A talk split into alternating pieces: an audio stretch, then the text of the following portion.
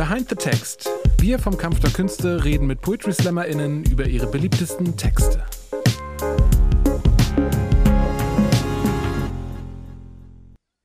Willkommen bei Behind the Text, unserem monatlichen Interviewformat beim Kampf der Künste. Es geht dabei darum, einfach ohne schlechtes Gewissen vom VH1 zu klauen. Behind the Music ist unser Vorbildformat. Wir reden mit äh, KünstlerInnen aus unserer Szene über deren Greatest Hits, der Entstehungsgeschichte und so weiter und so fort. Und es ist eine ganz große Ehre und eine ganz große Freude für mich, heute einen taufrischen, einen super frischen Text von poetyslam.tv auf äh, YouTube zu besprechen. Der Autor hinter diesem Text ist Noah Klaus. Hallo. Hi, grüß dich. Äh, schön hier zu sein. Es hätte schon längst eigentlich äh, kommen sollen, aber dann sind wir alle in, in, in die Ferien gefahren und sind ähm, teilweise auch an Corona erkrankt. Hm, passiert. und das sorgt dafür, dass der Content-Stau äh, entstanden ist. Der Text kommt eigentlich vom Zeise-Finale, ist eigentlich schon einige Monate Stimmt, alt. ja. Mai oder was? Ich, Mai, Ende, ja, Ende ja, Mai und es war eigentlich der Plan so, hey, wäre doch cool, wenn wir im, im Juli den fertig geschnitten haben und jetzt der transparente Podcast, wir haben gerade den August durchschnitten. Das passiert manchmal, aber es tut dem äh, der Qualität des Textes äh, keinen Abbruch. Ich habe dich zum ersten Mal, ich bin äh, neu in der Szene, Ja. ähm, erlebt, als wir hier dieses Kartenspiel so ein bisschen gebaut haben Mhm. und ich äh, mir Infos zu jedem Artist, zu jeder slammenden Person eingeholt habe und da hat die Geschäftsführung gesagt, deren Namen nicht näher genannt werden soll. es soll eine Sauron-ähnliche Gestalt über uns allen. Ja, der Noah Klaus ist einer aus Berlin und ich habe den letztens mal gesehen, da hat er irgendwie die Sprache so zerpflückt. Und ich hoffe, er bringt diesen Text äh, nach Hamburg Ja, mit. ja.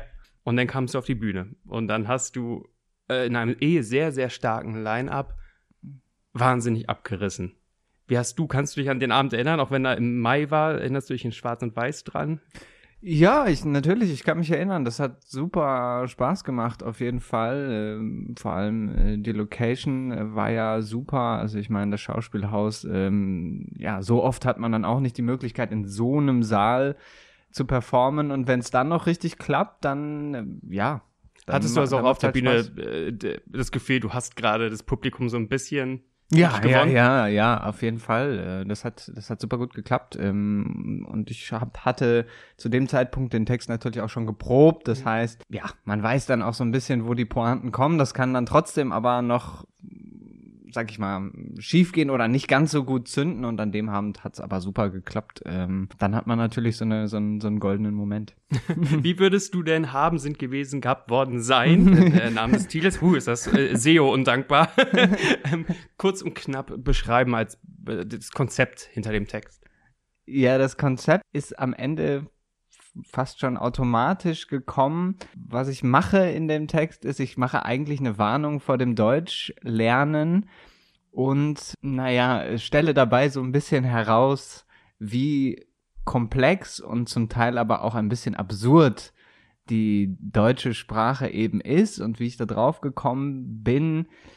Ich habe ähm, neben dem Bachelor halt irgendwann angefangen, so ein bisschen aus, aus Panik, von wegen, ha, kriegst du noch so einen richtigen Job? Dazu muss man wissen, ich habe Kulturwissenschaft Nein. äh, studiert doch, ja, Ach, doch, doch, doch. Ähm, und Ein ne- Fellow Kuvi. Ja, genau. Weg, ey. Ach, Ja. ja. Ach echt, du hast auch Kubi studiert? Hildesheimer ja, Bruder. Mal, wow. Die Welt ist ein Dorf. Ach krass, ja, genau. Ich bin halt richtig Berliner Kulturwissenschaft. Ja. Da waren Naja. wir Hildesheimer neidisch drauf. Und da kriegt man ja irgendwann immer so ein bisschen, so ein bisschen Bammel, ha, hast du denn jetzt irgendwas? Mhm. Naja, und dann habe ich halt eben so eine Schnellausbildung zum Deutsch als Fremdsprachenlehrer gemacht und seitdem arbeite ich da mm, sporadisch, manchmal mehr, manchmal weniger. Und es ist auch eine Arbeit, die mir wirklich Spaß macht. Und was mir eben dabei passiert ist, ist, ja, die, die Leute stellen halt Fragen, ne? Und gleichzeitig musst du halt immer so ein bisschen hinter die Grammatik steigen, ne? Also wir benutzen es ja die ganze Zeit einfach, weil wir Muttersprachler sind. Ähm, aber die Leute ähm, brauchen ja dann halt eben die Regeln dazu und stellen unglaublich viele Fragen. Naja, und dann habe ich mir das halt eben manchmal so im Unterricht so aufgeschrieben, ja, also was, was das für Fragen waren oder was das eigentlich für komische Konzepte sind. Äh, und dann dachte ich irgendwann, ja, das müsstest du ja eigentlich mal den Leuten, ja, ne, also dann habe ich angefangen halt einfach das meinen Freundinnen und Freunden irgendwie so ein bisschen zu erzählen. Die haben dann teilweise drüber gelacht und dann habe ich gedacht, komm, jetzt musst du das mal in so einen, jetzt musst du das mal in so einen Text gießen. Genau. Es ist trotzdem, also erstens dein Schreibtalent und zweitens auch deine Performance hebt das aber wahnsinnig ab von einem klassischen, ja, ich nenne das immer Listentext. Ähm, ja. Mhm. Wo, wo man, der Online-Redakteur kommt durch. Wenn, es ist ja kein klassisches Listicle, sondern du baust da schöne Bögen, du arbeitest nach der, in der Comedy nennt man das Rule of Three, zumindest in dem Video, was ihr euch jetzt auf potistab.tv angucken könnt. Aber es gibt ja auch noch eine längere Version, die du hier vor dir ausgebreitet hast. Ja. Da sieht das aus, als wären das mehr als immer nur drei Beispiele pro Art. Ähm, und mir ist persönlich das Herz aufgegangen. Es ist schwer, diesen Text zu besch äh, beschreiben, weil ich nicht immer nur die Lieblingsgags rausziehen möchte. Ja. Aber bei einer, bei einem Moment äh, ging mir wahnsinnig das Herz auf, nämlich als du erklärt hast, dass man ja die Verben teilen kann. Und ich hatte äh, eine, eine Bekannte aus, aus Spanien, Bilbao, ja. die auch ein bisschen Deutsch äh, studiert hat, die das aber wahnsinnig gemacht hat, dass, mhm. dass wir in der deutschen Sprache die Klammer nicht zukriegen. Also, dass wir so, die, diese Kettensätze, ja. wo meint so, ey, ich höre dir gerade äh, wie, wie wahrscheinlich auch gerade mir, ich höre die gerade 500 Jahre zu, ich weiß nicht mehr, was mhm. du am Anfang gesagt hast. Und habe ich mich so wiedererkannt. Das ist so genial. Was sind denn die gängigsten Themen? Ist es tatsächlich das Plural? Sind es äh, die Verben? Was ist als erstes an dich herangetragen worden? Äh, du meinst, welche Idee jetzt welche zum, Idee, erst, genau, zum ersten Fragen Mal? Deiner, deiner äh, Schüler, wo du dachtest, ey, das häuft sich jetzt. Das ist jetzt ein Evergreen.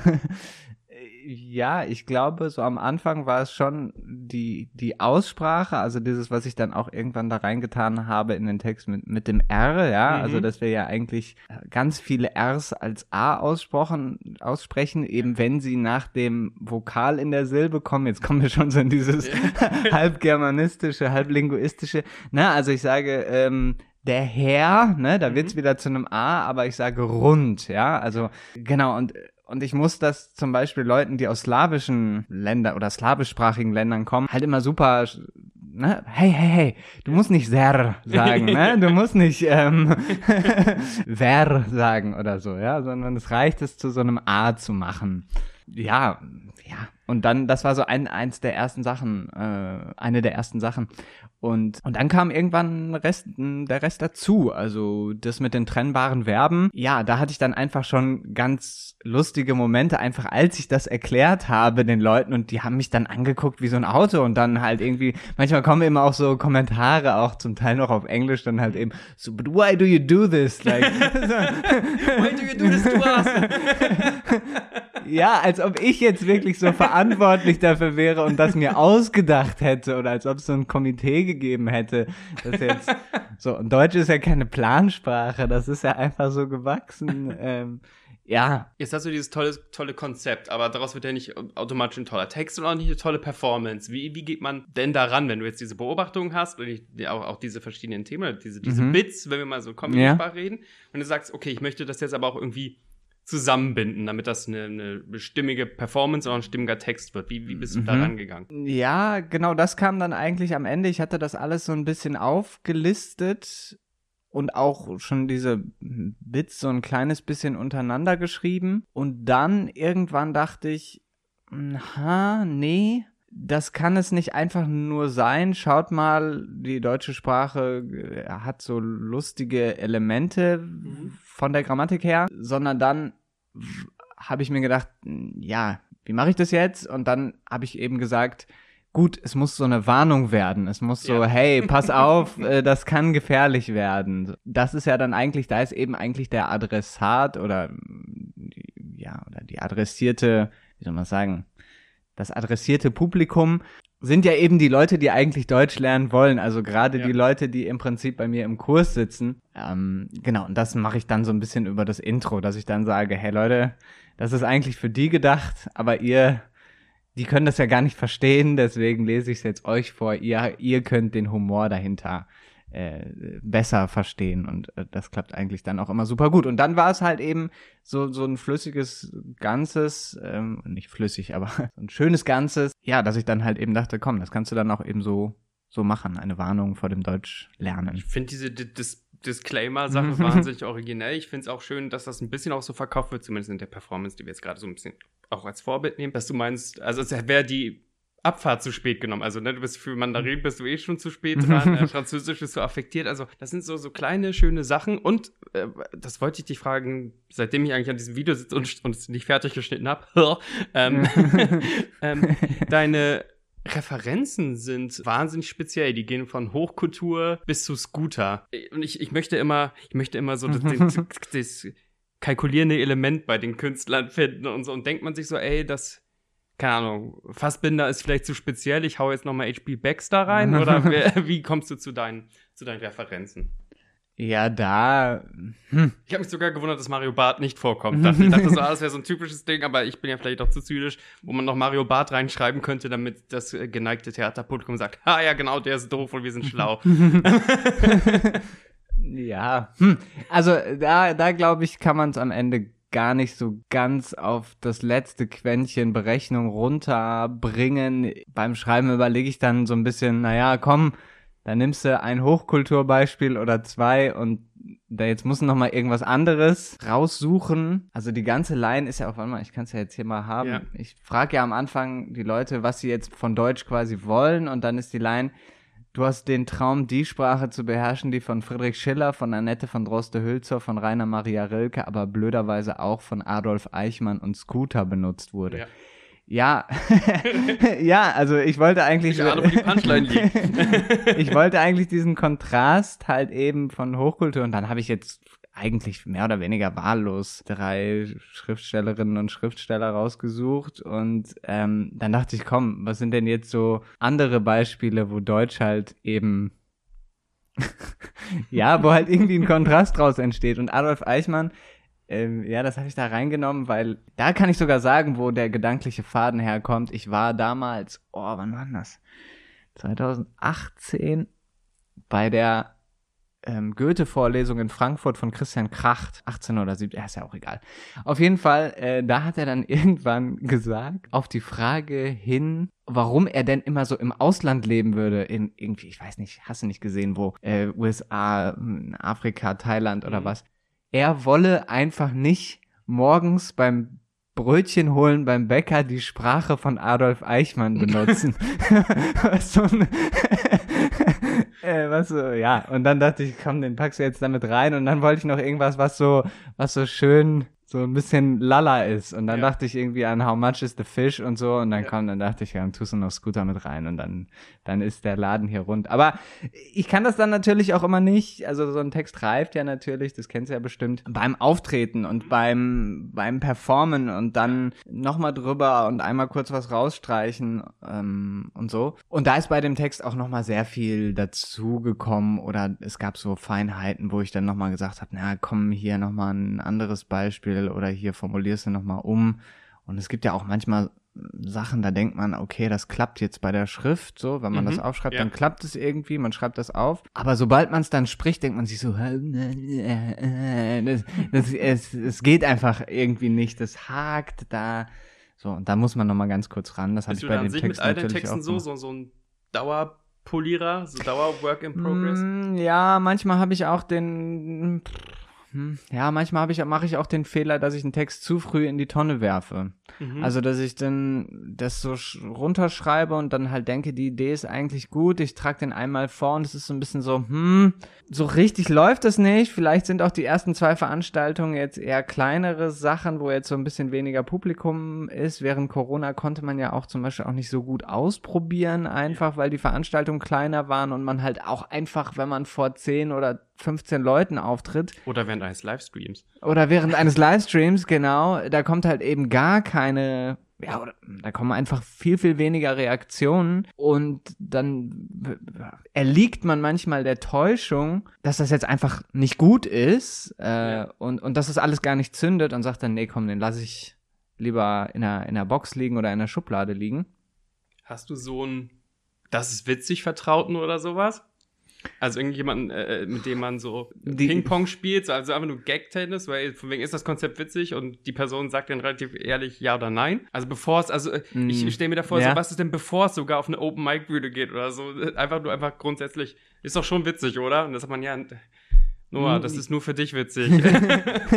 Na, wenn, hm, wenn dann eher vor dem Schreiben. Also ich Mhm. lese eigentlich jetzt mit niemandem, also ich lese niemandem meine Texte vor, Ja. die ich dann aber noch nicht ausprobiert habe, sondern das ist dann schon einfach das Testpublikum ist schon wirklich ein richtiges Publikum. Okay. Aber äh, natürlich vorher, wenn es um Ideenfindung geht, da sind solche Gag-Tennis und Gag-Ping-Pong-Sachen natürlich super. Es gibt ja auch in der Slam-Szene, wir sagen ja auch manchmal, äh, was war nochmal immer unser Wort dafür? Ähm, Dips. Ich glaube, haben wir mal, haben wir Dips gesagt? Ja, doch.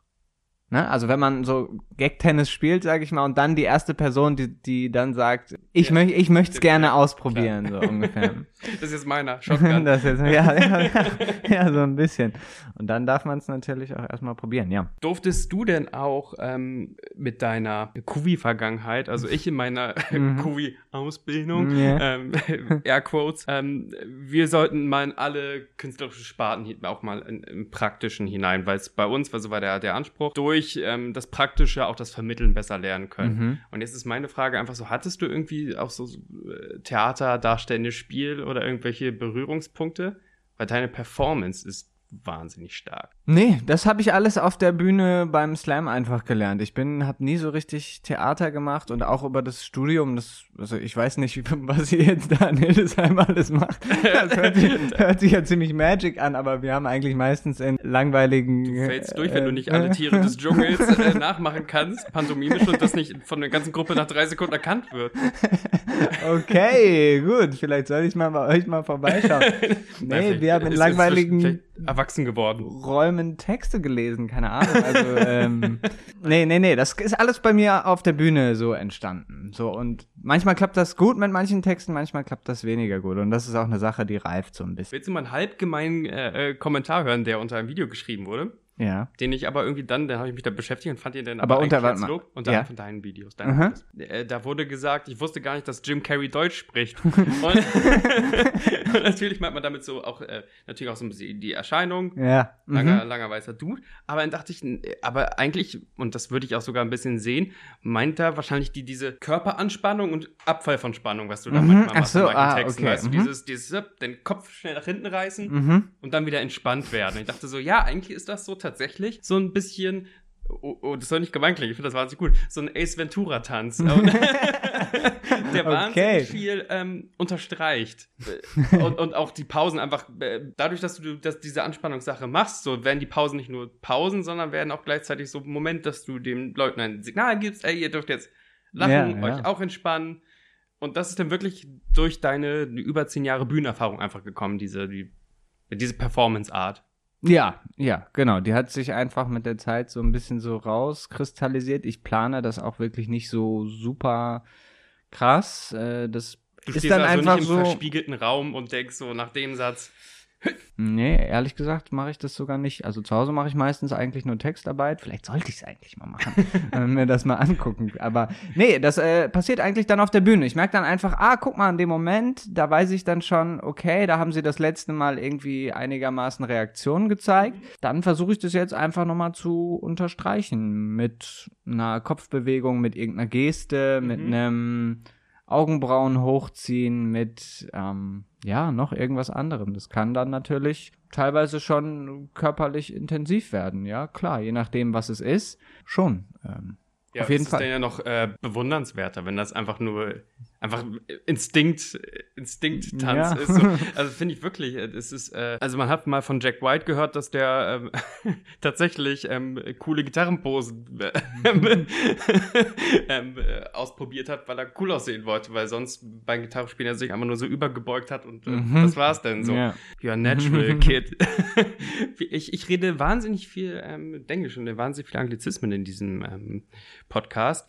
Was passend ist, weil der zweite Text, den du an dem Abend aufgeführt hast, äh, der, wenn wir bei dem Timing so bleiben, circa im November rauskommen, ähm, äh, ging ja auch wieder, ähm, ging eigentlich um Anglizismen und um auch da Umgang mit der deutschen Sprache, mit Englischen. Mhm. Ähm, auch ein schöner Text. Und bei beiden Texten habe ich gemerkt, gerade im Vergleich mit den anderen ähm, Poetry Slam TV-Texten, ich, ich lade euch alle ein, jetzt auf eine Binge-Fahrt zu gehen und dann mir zu sagen, ob ich da mit recht habe oder nicht, dass du früher ein bisschen mit schwärzeren Farben gemalt hast, dass du früher vielleicht ein bisschen nihilistischer warst und dass du früher vielleicht auch ein Müh aggressiver warst zynischer, wenn man so will. Ein Zynischer. Text heißt ja sogar ne? äh, zynischer Ach so, ja, ah, ja. Ähm, äh, es gab so eine, es gibt so eine heilige Dreifaltigkeit deiner Texte, wo ich dachte, oh, da ist er, da ist er schon bitterbös unterwegs. Und äh, diese, diese Düsterheit ha hatten die beiden Texte jetzt im, im, im Mm. Schauspielhaus nicht. ja. Ist das eine Entwicklung? Hast du gesagt, ich möchte jetzt irgendwann nicht mehr ganz so apokalyptisch sein? Oder würdest du sogar sagen, ist, das ist dir auch nicht aufgefallen? Das ist wie deine Performance, das ist einfach eine natürliche Entwicklung. Hm, sehr gute Frage. Naja, also ich habe den Eindruck, dass früher die Texte natürlich schon ein kleines bisschen politischer werden. Ich schreibe natürlich auch immer noch welche, die in die Richtung gehen. Aber dieses Genre selber in den Maschinenraum der Sprache hinabzusteigen, ist für mich so ein Nebengleis momentan auf der Bühne, was aber sehr, sehr, sehr gut ähm, einfach funktioniert, sehr viel Spaß macht und was auch etwas ist, was glaube ich wenige Leute in dem Ausmaß machen. Ja, also da ist man natürlich in einem Bereich, der in gewissem Sinne ja, der einfach, ich habe es gerade schon gesagt, weniger politisch ist, Mm, was man jetzt gut oder schlecht finden kann, je nach Geschmack. Aber der, dieser Bereich ist einfach einer, wo ich den Eindruck habe, das äh, fasziniert die Leute, das macht den Spaß. Und es ist ja auch eben was, wo, wo Poetry Slam und Bühnenliteratur Möglichkeiten bietet, sage ich jetzt mal, oder was vielleicht auch, wo das ein bisschen zu dem Format auch passt. Deswegen mache ich mir da jetzt auch nicht so den großen Vorwurf, ja, dass ich, dass ich da irgendwas verraten würde oder irgendwie. Nein, das auf gar keinen Fall. Es wird ja auch nicht minder lustig oder nicht sogar minder augenzwinkernd mit der deutschen Identität zu spielen. Aber es Mhm. ist nicht mehr so, dass du in der, beispielsweise in der Elbphilharmonie stehst und sagst, hey, in 100 Jahren hat sich das mit der Gesellschaft eh erledigt. äh, let's drop some Molis und, und gehen wir zum Schokobrunnen. So. Ja, also, hm, ja gut, vielleicht sollte ich darüber noch mal ein bisschen nachdenken. Äh, erwischt ja, jetzt. nee, nee, nee, ist ja, ist ja eigentlich ganz gut. Äh, denn Ich könnte mir natürlich selber äh, vorstellen, dass ich, oder mir natürlich selber vorwerfen, Mhm. sagen wir es lieber so, dass ich ein bisschen versuche, mir etwas zu suchen, was dem Publikum auch gefällt. Da kann man sich jetzt fragen, ist das verwerflich oder nicht? Man könnte natürlich mehr wieder die Konfrontation mit dem Publikum suchen. Andererseits, ja, ist es wie gesagt einfach so ein, so ein, so ein, so ein Hobby von mir, so ein Fable, äh, mir so Sprachelemente rauszusuchen, die einfach äh, ganz interessant sind. Und bei den Anglizismen ist es ja auch wirklich ein Thema, wo ich sage, das treibt mich um. Das ist jetzt vielleicht nicht die große Debatte um den Klimawandel oder über Rassismus oder Sexismus oder was weiß ich, aber ich habe schon so ein bisschen den Ehrgeiz, den Leuten zu zeigen, na kommt, lasst doch mal, geht doch mal ein bisschen kreativer mit eurer eigenen Sprache um, ähm, lasst das nicht so verlottern oder wenn ihr Anglizismen benutzt, benutzt sie irgendwie klug oder auf eine lustige Art und Weise und lasst euch nicht quasi so die Butter vom Brot nehmen, weil die deutsche Sprache eben sehr, sehr viele, ja, sehr, sehr viele Wurzeln hat oder Elemente oder, oder so, so Wörter, die halt einen Sinn auf eine ganz bestimmte Art und Weise transportieren, die man eben, finde ich, nicht so aus, ja, die man nicht so fallen lassen sollte. Und es gibt ja auch ganz interessante ähm, ähm, ja, wie soll man sagen, Strömungen in der Richtung. Also ich habe jetzt, ich beziehe mich da in diesem Text auf Philipp von Zesen, der früher im 17. Jahrhundert halt eben deutsche Lehnwörter erfunden hat. Ähm, was habe ich da für Beispiele? Ähm, ja, Anschrift statt Adresse hat er erfunden, Weltall statt Universum, was ein geniales Wort ist, ja. ähm, und wer das zum Beispiel ja heute macht, ist, ich weiß nicht, ob du die kennst, Zangendeutsch. Ja. Ja, es äh, finde ich persönlich extrem lustig. Das sind ja Leute, die so diese Meme Phrasen auf Englisch so versuchen, richtig auf Deutsch, ne? Das heißt, du hast dann keinen Meltdown, sondern der hat einen kompletten Schmelz runter, ja? äh, super Wort, ne? Dann halt, die sagen halt nicht in a nutshell, sondern in einer Nussschale. Oder du musst halt Wörter wirklich so, so richtig schlecht direkt ins Deutsche übersetzen, ne? Also statt literally sagt man dann nicht buchstäblich, sondern literarisch, was einen zweiten Boden hat, ne? Also weil es ja schon das deutsche Wort literarisch gibt, aber ich meine jetzt, boah, der Typ hat literarisch 15 Bier getrunken, ja? Da muss man jetzt wissen, dass man das Wort wiederum als Übersetzung des Englischen literally verwendet und dann kriegt das wieder so eine ganz eigene Note, finde ich, die, die halt einfach ja, die halt einfach sehr, sehr interessant ist. Und wenn man so nur stupide einfach, okay, ich benutze jetzt einfach ein quasi nur noch englische Wörter, ähm, die, die dann Deutsche verdrängen. Das ist dann halt so ein bisschen so eine, ja, kann man natürlich auch machen. Ich will jetzt hier nicht den Sprachpuristen raushängen lassen. Ich argumentiere ja in dem Text sogar gegen den Verein Deutsche Sprache. Ja, aber ich glaube, man, man kann auch eben die deutsche Sprache cool, auf eine coole und, und lustige Art und Weise, ähm, ja, zum, auch in Zeiten von Anglizismen weiter am Leben erhalten. Sind das ich sollte vielleicht mal ein bisschen ans Mikro gehen, wenn ich sprechen sollte. Ähm, sind das so die Sachen, die du als Künstler quasi in deine Playlist jetzt hauptsächlich mitnimmst? Also sind gerade äh, diese Texte, diese Auseinandersetzung mit der Sprache deine deine Hauptroutinen oder ich frage mich immer so, wann holt mal ein Slammy, wie wir sie liebevoll nennen, auch mal, keine Ahnung, noch eine Sache von 2015 raus, äh, ein Text, den er das letzte Mal, keine Ahnung, bei irgendwo in Hessen äh, mhm. in ja. einem Waschsalon aufgeführt hat. Also bei mir ist es so, dass ich, dass die Texte, die so, die ich so vor fünf, sechs, sieben Jahren vorgelesen habe, ich meine, das kann man noch mal machen, das mache ich auch ab und zu, äh, wenn es wenn es passt und äh, wenn ich jetzt keinen großen Ehrgeiz habe oder nicht so das Gefühl, ah, die Leute haben jetzt irgendwie 15 Euro bezahlt, da kannst du jetzt auch nicht irgendwie so ein Text von 2015 rausholen und dann so merken, ah, guck mal, hier ist ein Horst Seehofer Witz drin und ne, das ist ja nämlich auch nochmal so eine Sache, dass dann manchmal, also ich hatte das auch schon, ne, dass ich so einen Text vorgelesen habe und dann dachte, ach du Scheiße, dieser Text ist ja so 2016,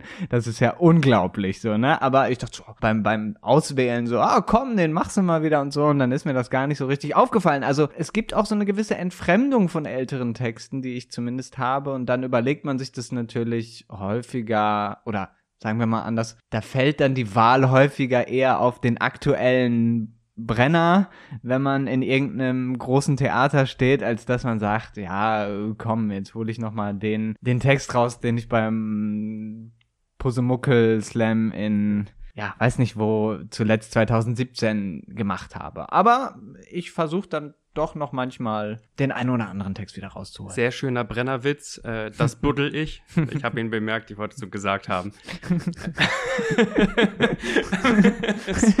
so, Punkt, Punkt gemacht. Äh, und mir selber vor den Faden geklaut. Verdammte Axt. 2012 bist du das erste Mal aufgetreten oder hat mich hier ein Interview von einer jungen Berliner Zeitung auf, äh, in die Irre geführt. Ja, ja, 2012 in Bonn, kurz nach genau. dem Abi. Und hast du dich da schon als Teil einer Slam-Szene verstanden oder war das ja erst mit dem Rübermachen nach Berlin? Ich frage mich auch immer, wann ist die Transporter, äh, also ich war auch bei einigen Slams so, aber ich habe jetzt niemals gesagt, ich, ich bin ein, ein Slammer. Weißt du, mhm. wenn du in Hildesheim, Saarstedt und vielleicht in Hannover mal aufgetreten bist, so, zählt nicht. Aber wann, wann, wann bemerkt man denn so, ey, ich glaube, ich werde zu einer Bühnengestalt oder zu einer Halbtagsbühnengestalt? Puh, wann bemerkt man das? Ja, ähm, naja, ich glaube, wenn man so ein bisschen so deutschlandweit angefragt wird. Ähm, ich habe so das Gefühl, die, die Szene, die ja bis Corona sehr kompakt war, ist jetzt so ein kleines bisschen zerbröselt, ist vielleicht ein hartes Wort, aber nochmal ein bisschen hat sich wieder so ein bisschen in Einzelteile aufgelöst. Ich bin jetzt ähm, im November natürlich mal wieder bei den deutschsprachigen Meisterschaften. Da bin ich, äh, und wer entsendet dich? ja. Genau, ich trete ja für den Zeiss an. Da bin ich mal wieder gespannt, äh, wie, wie, das da so wird. Ja, wann hatte ich das erste Mal das Gefühl? Ich würde sagen, also auf jeden Fall noch nicht in Bonn. Da hatte ich so zwei Auftritte, das war ich alles sagen, nur sehr sagen, Du bist so der Bühne, hast gesagt, jetzt bin ich ein Slammer. Nein, nein. Mom, ich bin ein Slammer. nein. Ähm, aber in Berlin ist das dann irgendwann so langsam gekommen. Es hat vielleicht so ein Jahr oder zwei gebraucht, aber als ich dann häufiger mal beim Bastard Slam damals in der Ritterbutzke aufgetreten bin, als ich dann so die ersten Male in Hamburg beim U20 war, als ich dann irgendwann mal nach Leipzig und dann mal nach Köln gefahren bin, da ist das dann so langsam schon passiert, würde ich sagen. Ähm, und ganz am Ende, also mein erster großer Erfolg war ja damals Berlin-Brandenburg-Meisterschaft 2014. Ja. Ja, und äh, ich glaube, ab da würde ich schon sagen, dass ich da halt eben ein Teil der deutschsprachigen Slam-Szene äh, war, ja. Mhm. Hast du deinen Verwandten das Video aus der Elbphilharmonie geschickt und gesagt, von Bonn bis hierhin? äh, nee, ich verschicke Von nee. Bonnstein zu Skyline? Nein, okay. Von Bonnstein, nee, nee, nee. Ich, ich verschicke eigentlich keine Videos an, an meine Leute, die oder Familie, die finden das meistens Sie finden das vor dir. Dann sel entweder selber raus oder ja, irgendwie so in die Ecke, so, so in die Richtung. Ja. Unser Zeitlimit ist fast erreicht, aber das war äh, die passende Brücke für dich, nämlich zur, ähm, wir haben im Vorgespräch kurz angesprochen, dein, dein fehlender Instinkt äh, zu, zur Selbstvermarktung. Ja. Das ist normalerweise jetzt, wo man sagt, hey, hier sind meine 17 Insta-Profile und außerdem habe ich mir ein TikTok-Profil letzte Woche gebaut. Wo darf ich jetzt die Leute, die dich wahnsinnig sympathisch fanden und jetzt alle Videos auf Proteslam TV geguckt haben, wo darf ich sie hinschicken? Ja, äh, es bleibt leider fürs Erste bei YouTube und bei Facebook. Wer es noch hat, wer noch, wer noch mal bei Facebook Kommt online geht, äh, kann ja mal auf meiner Seite noch mal vorbeischauen. Ja, aber du hast es schon angesprochen. Ich bin, ich bin einfach unglaublich schlecht darin, die Kamera auf mich selber zu halten und äh, so, äh, was, was komisch ist, weil ich ja völlig frank und frei auf die Bühne gehe, Ja. damit habe ich ja überhaupt kein Problem und dann zu sagen, hey, jetzt spreche ich, look at me, irgendwie, das geht für mich total in so einem Rahmen. Und du wirkst ja auch super selbstbewusst in allen Clips, die ich. Also ich habe hier einen Clip, warte, von irgendwie offen in Kanal Hessen oder sowas. Mediathek Hessen, Video aus Hessen und Umgebung, also Bundesland und Umgebung.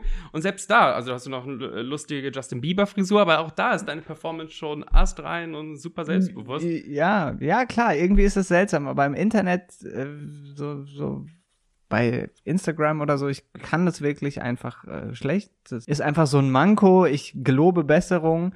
ähm, Ich muss jetzt hier nicht in die Defensive gehen, nur. ja, natürlich, aber ich kann natürlich auch das, äh, das Bedürfnis eigentlich der Leute äh, verstehen, so, äh, na, wow, ich habe den gerade auf der Bühne gesehen, ich würde ihm jetzt gern folgen. Eigentlich kann ich das total nachvollziehen. Ja, aber äh, ja, schaut bei YouTube rein, schaut bei Facebook rein, da mache ich dann, äh, sage ich dann ab und zu mal, wo ich auftrete und ansonsten, ähm, ja, Wir leg- machen den jungen Mann viral und spätestens dann äh, kann er sich auch einen Social Media Manager leisten. Ja. Noah, es hat mir wahnsinnig viel Spaß gemacht. Wir Ja. müssen zum Auftritt, wir müssen Ja, los. wir müssen los. äh, dir vielen Dank äh, für die coolen Fragen. Du hast mich auf jeden Fall manchmal zum Nachdenken gebracht. Äh, dann werde ich Oh jetzt. nein. Sitzt da gleich mit dem, Ja. mit dem Astra in der Ecke. Und, was hat, du du hast Noah kaputt gemacht. Nein, ähm, ich hoffe, du hattest auch ein bisschen Spaß. Es freut mich, dass das Gespräch zustande kam. Mein Name ist Sebastian Wololski. Ich freue mich, klickt auch nächsten Monat wieder rein und, und schaut an sich, was wir so machen. Jetzt geht auch die Slam-Saison wieder los. Let's go.